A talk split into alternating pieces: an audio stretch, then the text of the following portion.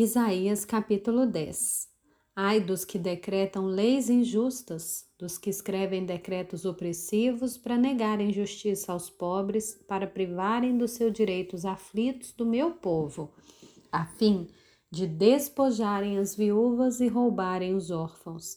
Mas o que vocês vão fazer no dia do castigo, na calamidade que vem de longe? A quem vão pedir socorro? E onde deixarão a sua glória? Nada mais lhes resta fazer a não ser curvar-se entre os prisioneiros e cair entre os mortos. Nem com tudo isso se desviou a ira de Deus, e a mão dele continua estendida. Ai da Síria, cetro da minha ira, a vara em sua mão é o instrumento do meu furor. Eu a envio contra uma nação ímpia e contra o povo da minha indignação lhe dou ordens, para que dele roube a presa e lhe tome o despojo, e o ponha para ser pisado aos pés como a lama das ruas. Ela, porém, assim não pensa o seu coração. Não entende assim. Pelo contrário, em seu coração só pensa em destruir e exterminar não poucas nações.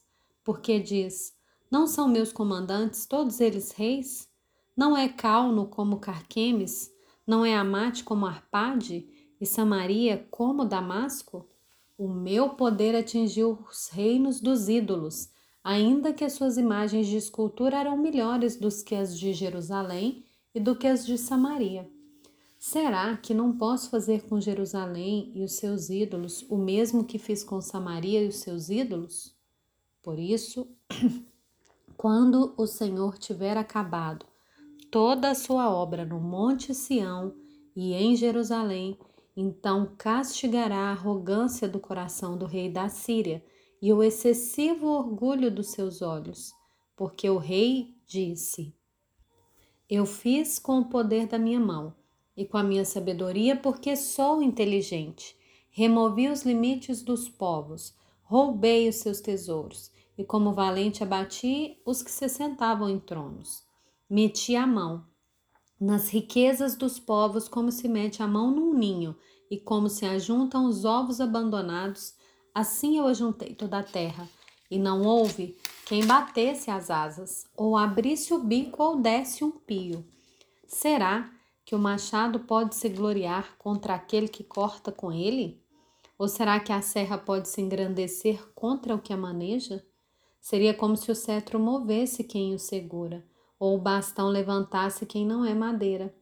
Por isso, o Senhor, o Senhor dos exércitos, fará definhar os soldados deles, todos robustos, e debaixo da sua glória acenderá uma chama como a chama de fogo.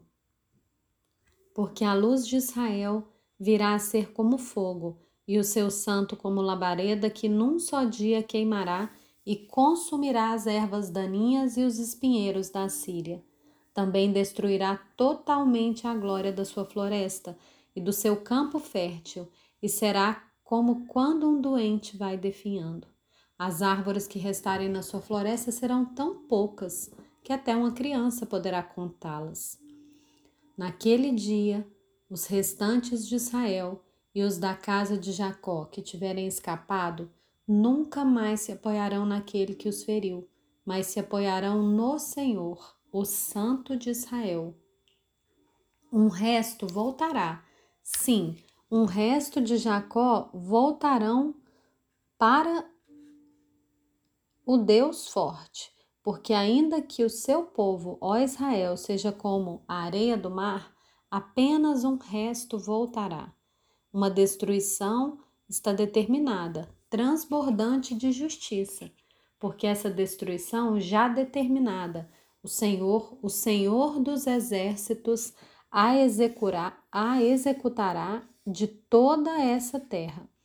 Por isso, assim diz o Senhor, o Senhor dos exércitos: Povo meu, que mora em Sião, não tenha medo da Síria quando ela castigar você com a vara e levantar contra você o seu bastão à maneira dos egípcios, pois daqui a bem pouco se cumprirá a minha indignação e a minha ira para consumir, porque o Senhor dos exércitos suscitará, contra ela um flagelo, como a matança de Midian junto ao rochedo de Horebe.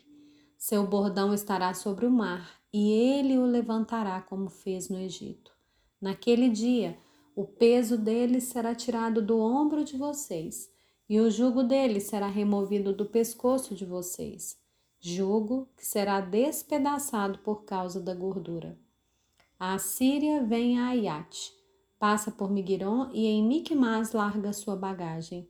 Passa o desfiladeiro, aloja-se em Geba, já Ramá treme.